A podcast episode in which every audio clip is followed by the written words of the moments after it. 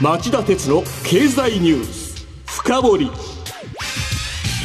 皆さんこんにちは。番組アンカー経済ジャーナリストの町田鉄です。こんにちは。番組アシスタントの杉浦舞です。今日は新型コロナ対策のため私はリモートでの出演です。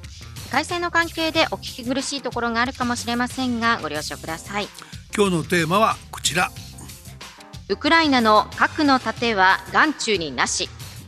世代原発が経済安全保障の鍵という原子力村の本音とは？11年前の東京電力福島第一原子力発電所の教訓はすっかり風化風化してしまったんでしょうか。官民に広がる原子力村と称される人々が今とんでもないことを始めようとしてます。お盆休みに入る直前の、えー、先週の9日、えー、村の旗振り役である経済産業省が大臣の諮問機関である審議会を開きました。そこで歴代の政権の原子力政策の方針を180度転換する原子力の技術開発実用化の工程表をまとめたんです。その中には次世代原発の開発や建設リプレイス建て替えを急ぎそのトップバッターである革新軽水炉という名の改良型の軽水炉の商業運転を2030年代に実現すると明記してあります。そして、えー、岸田総理が国策として掲げた GX グリーントランスフォーメーションの目玉の一つにして財政資金を投入させようと動き出したところなんです。何か不穏な感じがする話ですよね。まあ、僕が呆れたのはこうした原発の開発や建設運転が既存の技術や国内のサプライチェーンを利用してできるのでエネルギー分野の経済安全保障の強化に役立つと工程表が強調している点なんです。ここで皆さんに思い起こしてほしいのはロシア軍がヨーロッパ最大級の原発を占拠してここに兵を置いたり武器を貯蔵したりする戦略拠点にしている問題です。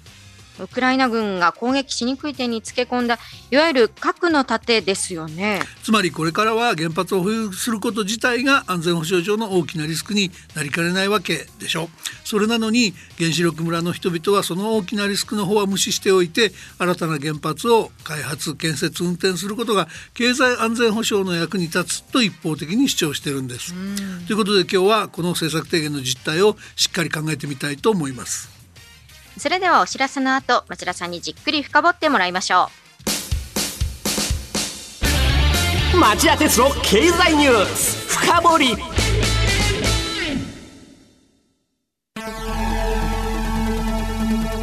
番組アンカー経済ジャーナリストの町田鉄です。アシスタントの杉浦舞です。金曜日午後4時からは1週間の世界と日本のニュースがわかる町田鉄の経済ニュースカウントダウン午後5時35分からは経済ニュースをとことん掘っていく町田鉄の経済ニュース深掘り。そして午後11時からはエコノミストにじっくり話をお聞きする町田鉄の経済リポート深掘り。金曜日にこの3本を聞けばあなたも経済エキスパートに早変わり。就職活動でも強い武器になりそうです。金曜日は忙しいあるいは聞き逃したという方も大丈夫。ラジコなら1週間いつでも聞くことができますまた公式ツイッター町田鉄の深堀三兄弟もぜひ検索してフォローしてください。激動する事態の中で確かな視点を持つためにも町田鉄の深堀三兄弟ぜひお聞きください。今日の深堀町田さん、まずはこの工程表がどんな形でまとめられたのか具体的に教えてください。はい、えー、工程表をまとめたのは経済産業大臣の諮問機関総合資源エネルギー調査会の電力ガス事業分科会原子力小委員会という長ったらしい名前の組織です。8月9日先週火曜の会合で、えー、次世代原子力発電の技術開発を謳うカーボンニュートラルやエネルギー安全保障の実現に向けた革新炉開発の技術ロードマップつまり問題の工程表がまとめられました。でその中のトップバッターと位置づけられたのが改良型軽水炉の商用運転でこれを2030年代に始めると明記したんです。その改良型軽水炉ってどんなものなんでしょうか？今の原発とどう違うんでしでどう違うんですか？はいあの既存の原発より安全性が高いっていう触れ込みの原発で現在よりも耐震性地震の揺れに対する強度を高めるほか炉心の冷却手段を多様化することで福島第一原発事故で起きたメルトダウン炉心溶融を、えー、引き起こしにくくするとされています。はい、でこれ経産省は革新軽水炉なんて言ってますが実際は軽水炉そのものは冷却に水を使うタイプで、えー、これまでも世界の主流の原発です。国内で稼働している原発も全てこのタイプです。なのでまあ実態は革新ということよりは車でいうマイナーチェンジの方がイメージに合うかもしれませんね。はい、で工程表ではこうした改良型軽水炉は既存の技術と国内のサプライチェーンを活用できるため経済安全保障に優れており次世代原発のトップバッターに据えるというんですね。でさらに、えー、航空機が衝突しても耐えられる強度を備えることが可能だとして商用路1号機の設計を2020年代にも終え2030年代に建設して運転開始を目指すというんです。うん、でも本当にそんなに安全性の高い原発って作れるんでしょうか？あの飛行機がぶつかっても壊れないぐらいのことは技術的にできるだろうと思います。ええ、ですがこの工程表には今世界を恐怖のどん底に追い込んでいる、えー、ウクライナの戦争で起きていることがすっぽり抜け落ちてるんです視点としてね。でロシアはヨーロッパ最大級の原発であるザボリージャ原発を攻撃して占拠した上で兵員を配置弾薬などの貯蔵庫にしたばかりかウクライナ軍が反撃しづらいことを利用して原発からウクライナ側を攻撃しているというんですからこれはもはや軍事拠点ですよね。でこの状態をアメリカの民間シンクタンク戦争研究所なんかが核の盾と呼んでるわけですよね。はい原発を攻撃するような国はないはずだという国際社会の認識コンセンサスはもはや根底から覆されましたからね。そういうことなんですよね。つまりその、アメリカが軍事支援策の一つとしてウクライナに供与した高機動ロケット砲のハイマースのような砲弾が誤って原発に命中する可能性はもちろんありますしこれから起こる戦争では原発が核兵器を搭載したミサイルや一般の弾道ミサイルの標的になってもおかしくないそういう時代に突入したっていうのが国際的な認識なわけでしょ。で弾道ミサイルほどではなくてもハイマースでさえ破壊力は航空機の、えー、飛行機の衝突とは比べ物になりません。だから飛行機が衝突しても大丈夫だっていう議論は有事のことは無視した楽観論と言わざるを得ないですよね。問題は経済安全保障ではなくて直接的な、えー、安全保障のリスクだという視点が欠けてると思います。いやおっしゃる通りですね。他には問題はないんでしょうか？あの好転表が2番バッターとして原子炉の開発で最終段階にある実証炉を2040年代の運転開始を目標として設定した小型モジュール炉に対する考え方も大きな疑問符がつきます。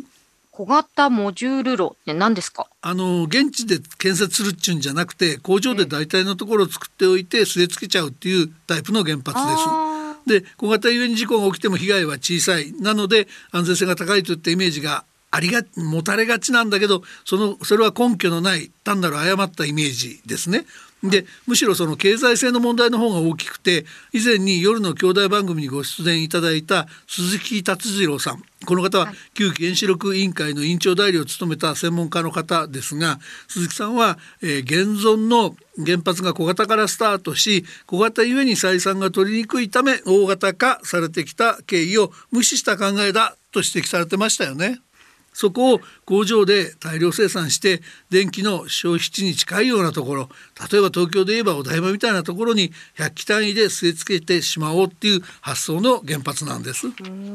大量生産すれば採算にも乗るんじゃないかというわけですね、えー、でも小型といっても原発である以上環境アセスメント手続きが省略されることはありません。そしてその安全な運転確保のためには長期間に及ぶ定期点検も免れない。つまりその事業化に時間がかかり稼働率も上がりにくいそういう経済性の悪さが特徴の原発とも言えるわけですね。でしかも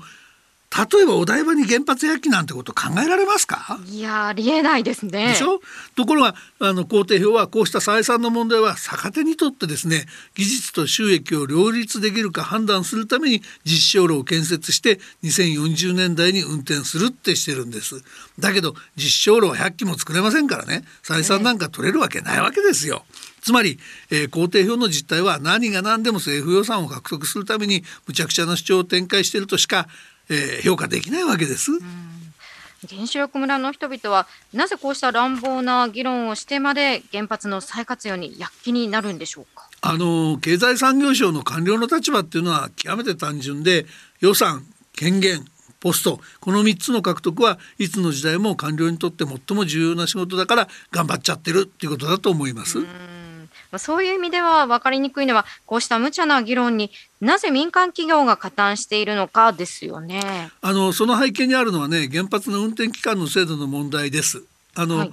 えー、現在日本国内には全部で36基の原発があるんですけどこの運転委員長が求められないと2050年にはたった3基しか残らないんですよね。えでこうなると大手電力会社で原発事業の存続が不可能になって失業者が出かねない他の部署への配置配置転換も簡単じゃないんで所属人員が定年退社するまではなんとかできるだけ長く原子力事業を存続したいっていうのが電力会社なんかの事情ですよね。なるほど。原子力メーカーはどうでしょうか？あのこれ僕オフレコで取材したことがあるんですけど、はい、ある原子力メーカーの担当者は小型原発の経済性の悪さをあっさり認めました。つまり彼らはその小型原発が将来ビジネスとして独り立ちするようなことはないと見込んでいるわけです。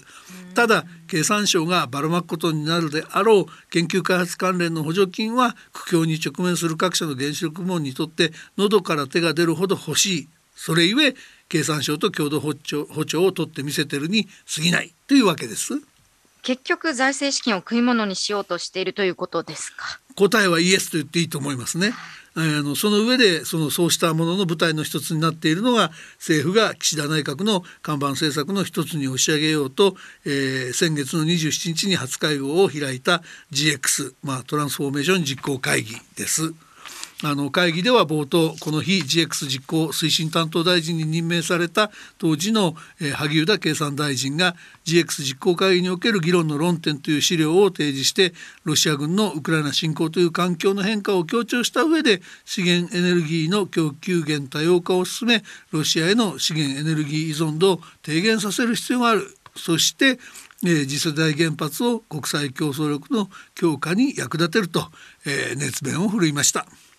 実際当時の萩生田大臣が示した資料には政府が鳴り物入りで導入する構えの GX 経済移行債。これあの新たな国債を出そう国債の一種を出そうっていうんですけども、えー、それを使って投資するその品目のあの中の一つにですね、まあ、今後10年間にわたって重点的に通していくものが14分野あると言ってるんですけどもそのうちの一つとして原子力革新論等の研究開発がちゃっかり含まれてるんです。原子力村の人たちはもう行動を起こしているとは驚きですね。そうなんですよ。でもねあの経済産業省の言い分通りだとしても改良型軽水炉の商用運転開始は2030年代でしょ。で小型モジュール炉は、えー、商用炉の計画はないわけです。で一方でそのこの冬以降の電力の需給が足りないから何とかしなきゃいけない原発も再活用だって言いますけどそれも動きやすい原発は西の方に集中してて